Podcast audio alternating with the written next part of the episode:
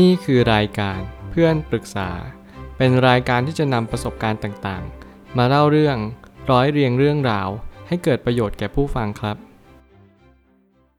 สวัสดีครับผมแอดมินเพจเพื่อนปรึกษาครับ วันนี้ผมอยากจะมาชวนคุยเรื่อง หนังสือ Benjamin Graham Building a Profession ของ Jason Zweig ซึ่งคนเขียนคนนี้เขาเป็นคนที่เป็น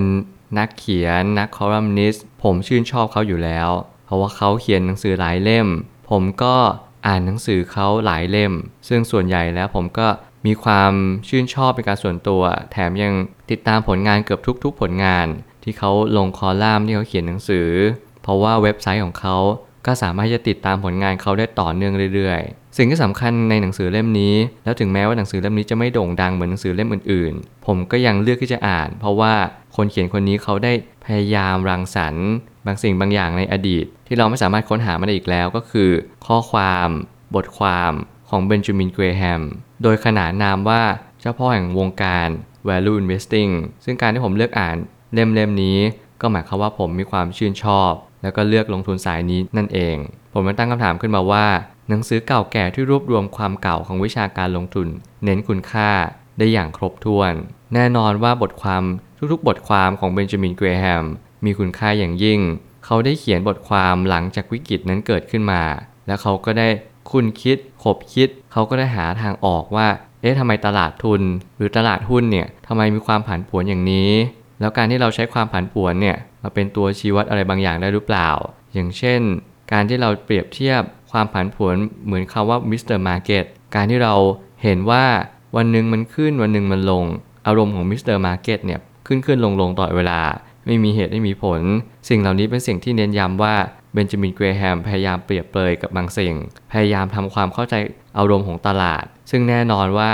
ทุกๆ ครั้งที่เขาได้เข้ามาในตลาดหุ้น เขาก็ได้ค้นพบอัญมณีหลายอัน ซึ่งแต่ละอัญมณีเนี่ยเขาก็สามารถกลั่นกรองมาเป็นความเข้าใจของเขาเอง รวมถึงเป็นการสอน แล้วก็เขียนหนังสือขึ้นมาเป็นรูปเล่ม แล้วนี่คือสิ่งที่เขาตกผลึกกับอัญมณีแต่ละอัญมณีในตลาดหุ้นนั่นเอง ไม่ใช่หนังสือที่จะเข้าใจได้โดยง่าย และมันไม่ใช่หนังสือที่จะเริ่มต้นอ่าน แต่เป็นหนังสือที่ต้องมีการตกผลึกของความคิดแล้วเท่านั้น ผมก็ยังอยากจะเน้นย้ำแล้วก็อยากจะแนะนำว่า หนังสือเล่มนี้สำหรับคนที่ต้องการเจาะลึกสายนี้เท่านั้น เพียงแต่ว่าคุณอาจจะอ่านเป็นเกร็ดความรู้อ่านเป็นแนะแนวความคิดก็ได้ไม่เป็นไร เพียงแต่ว่าคุณอาจจะต้องเข้าใจพื้นฐานของการลงทุนก่อน คุณต้องเข้าใจการอ่านข่าวด้วยเช่นเดียวกัน สิ่งที่ผมกำลังจะแนะนำต่อไปนี้ คุณจำเป็นต้องใช้วิจารณญาณอย่างยิ่ง ผมจะบอกว่าข่าวทุกข่าว คุณจำเป็นต้องอ่าน แล้วทุกๆการอ่าน คุณก็จำเป็นจะต้องเรียนรู้กับข่าวข่าวนั้น อย่างละเอียดถี่ถ้วน การใช้วิจารณญาณไปกับการอ่านข่าวจำเป็นมากในยุคสมัยนี้ ผมจะบอกความคิดเห็นส่วนตัวว่า ข่าวทุกข่าวเกือบ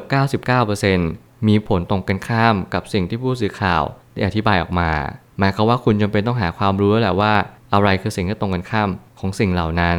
เมื่อคุณมีความคิดที่ว่า เอ๊ะ แล้วสรุปข่าวเนี่ยมันเชื่อถือได้หรือไม่ จริง ๆ แล้วผมอ่านข่าว เพราะว่าอ่านเพื่อจะได้ความรู้ในสิ่งที่มันเป็นเกร็ดความรู้มากกว่า อย่างเช่น ข่าวหุ้นเนี่ยหรือว่าตลาดทุนเขาก็จะบอกว่าให้เราเข้าซื้อหุ้นตัวนั้นตัวนี้ เราอาจจะต้องคิดกลับกันหรือเปล่าว่า ช่วงนั้นไม่ใช่จังหวะที่เข้าซื้อ แต่ถ้าใครมีหุ้นอยู่ก็เป็นจังหวะที่ขายออกมา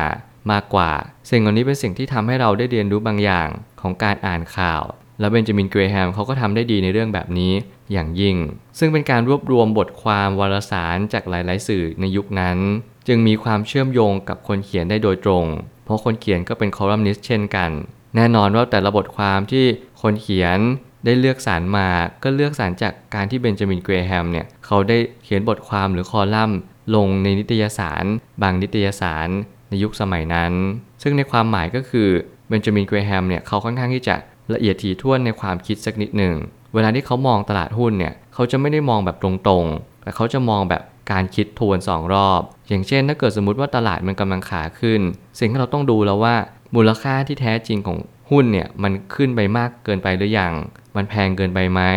มันยังมี margin of safety อยู่หรือเปล่า หรือที่เรียกว่าส่วนเผื่อความปลอดภัย นั่นจึงหมายความว่า เราอาจจะยังไม่ควรเข้าซื้อ หรือถ้าเกิดสมมติเรามีหุ้นอยู่ ราคาหุ้นมันเกิน margin of safety ไปมาก เราควรจะขายออกมาบางส่วน นี่ความหมายที่การที่เราอ่านข่าวติดตามบางสิ่ง มันจะเห็นอะไรบางอย่างที่เบนจามินเกรแฮมเขากำลังสื่อสารให้กับเราได้รับรู้ ซึ่งมันจะเป็นภาษาที่เราจะต้องเข้าใจเขาเท่านั้น แล้วผมก็เชื่ออย่างยิ่งว่าใครก็ตามที่ไม่ได้อยู่ในสาย value investing เขาก็จะไม่เข้าใจหรอกว่าเบนจามินเกรแฮมกำลังสื่อสารอะไรบางอย่าง กับผู้คนในกลุ่มที่เขาได้เจาะจงมาแล้วอย่างดีเยี่ยม ภาษาจะมีความซับซ้อนกว่าปกติ แต่แน่นอนว่าเราจะสามารถเชื่อมโยงกับความรู้เดิมได้ ถ้าหากว่าเรามีไหวพริบที่มากเพียงพอ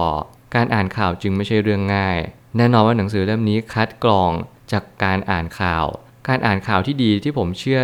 มาก ๆเลย ว่าคุณจำเป็นจะต้องเป็นคนที่สามารถมีความเชี่ยวชาญในการอ่านข่าวเนี่ย คุณจำเป็นต้องมีการแยกแยะให้ออกให้ได้ อย่างเช่น สิ่งที่ข่าวกำลังสื่อ กับสิ่งที่ข่าวกำลังทำให้เรารับรู้เนี่ยไม่เหมือนกัน ถ้าเกิดสมมติคุณมีประสบการณ์ในการอ่านข่าวมากมาย คุณจะสังเกตได้เลยว่า บางสำนักพิมพ์หรือว่าบางผู้สื่อข่าวเนี่ยเขาพยายามประโคมบางสิ่งให้เราเชื่อ แน่นอนมันคือข่าวชวนเชื่อหรือ propaganda การที่เราเรียนรู้เรื่องแบบนี้มันทำให้เราเห็นภาพชัดเจนว่า เราควรจะพิจารณามันอย่างละเอียดรอบคอบ ไม่สักแต่ว่าอ่านเพียงผ่านๆแต่เราใช้ความคิดที่ว่า จงใช้ปัญญาในการคิดวิเคราะห์และแยกแยะให้ได้ ว่าข่าวข่าวนี้กำลังสื่ออะไรให้เราเข้าใจจริง ๆ แน่นอนว่าคำพูดในการออกข่าวเนี่ยจะไม่ได้ใช้คำพูดที่ตรงๆ เหมือนกับการที่เราพูดกันในหนังสือ แม้กระทั่งคนเขียนหนังสือเล่มนี้เอง เวลาเขาเขียนคอลัมนิสต์ที่ Wall Street Journal เนี่ยเขาก็ไม่ได้เขียนตรงๆ แล้วแน่นอนว่าเขาจะเป็นคนที่เรียนรู้แล้วก็ติดตามในเรื่องของ value investing และเขาก็เขียนบทความในหัวข้อ value investing เช่นเดียวกัน แต่เขาก็ไม่ได้บอกทั้งหมดว่าเราควรทำยังไงกับตลาดหุ้น ซึ่งแน่นอนว่าทุกๆ คนควรจะมีความคิดของตัวเอง ควรจะรู้จุดยืนและก็เหตุผลที่ว่าการลงทุนแบบเน้นคุณค่าเนี่ยมันทำกันยังไง ถ้าเกิดสมมติคุณไม่สามารถเรียนรู้ได้ คุณจะไม่สามารถประกอบอาชีพ หรือว่าคุณจะเดินทางนี้ได้เด็ดขาด เพราะว่าการที่คุณเดินทางนี้คุณต้องมีความเป็นปัจเจกชน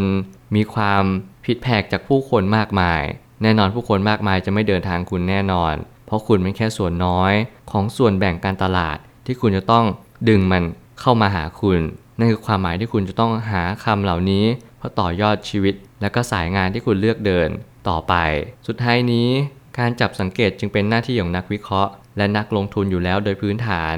การอ่านสื่ออย่างไรให้มีวิจารณญาณนั้น จึงเป็นเรื่องที่น่าชงนสนเท่อยู่ทุกเมื่อเชื่อวัน แน่นอนว่าการอ่านข่าวคือศาสตร์และศิลป์รวมกันอย่างสมดุล คุณจะต้องใช้ความรู้ที่มี และคุณจะต้องประยุกต์ใช้กับประสบการณ์ที่คุณได้ฝึกฝนและฝึกปลือตนเองมา มันไม่มีทางเลยที่คุณจะอ่านข่าวรอบเดียว หรืออ่านข่าวแค่ข่าวเดียว แล้วคุณจะตกผลึกกับมัน ผมแนะนำให้ทุกคนอ่านหนังสือเล่มนี้เป็นเล่มหลังๆ ก่อนหน้าที่คุณจะอ่านข่าวหรือว่าอ่านสื่อต่างๆ คุณจำเป็นจะต้องฝึกความรู้ ฝึกวิชา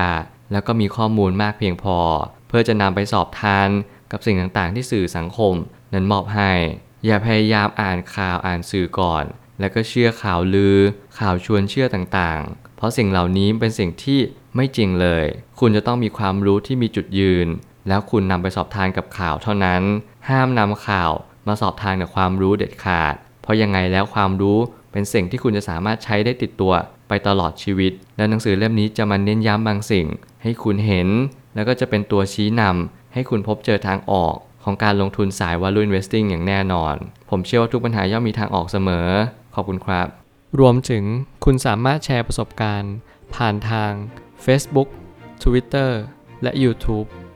และอย่าลืมติด hashtag เพื่อนปรึกษาหรือ f r ร e n d Talk ด้วยนะครับ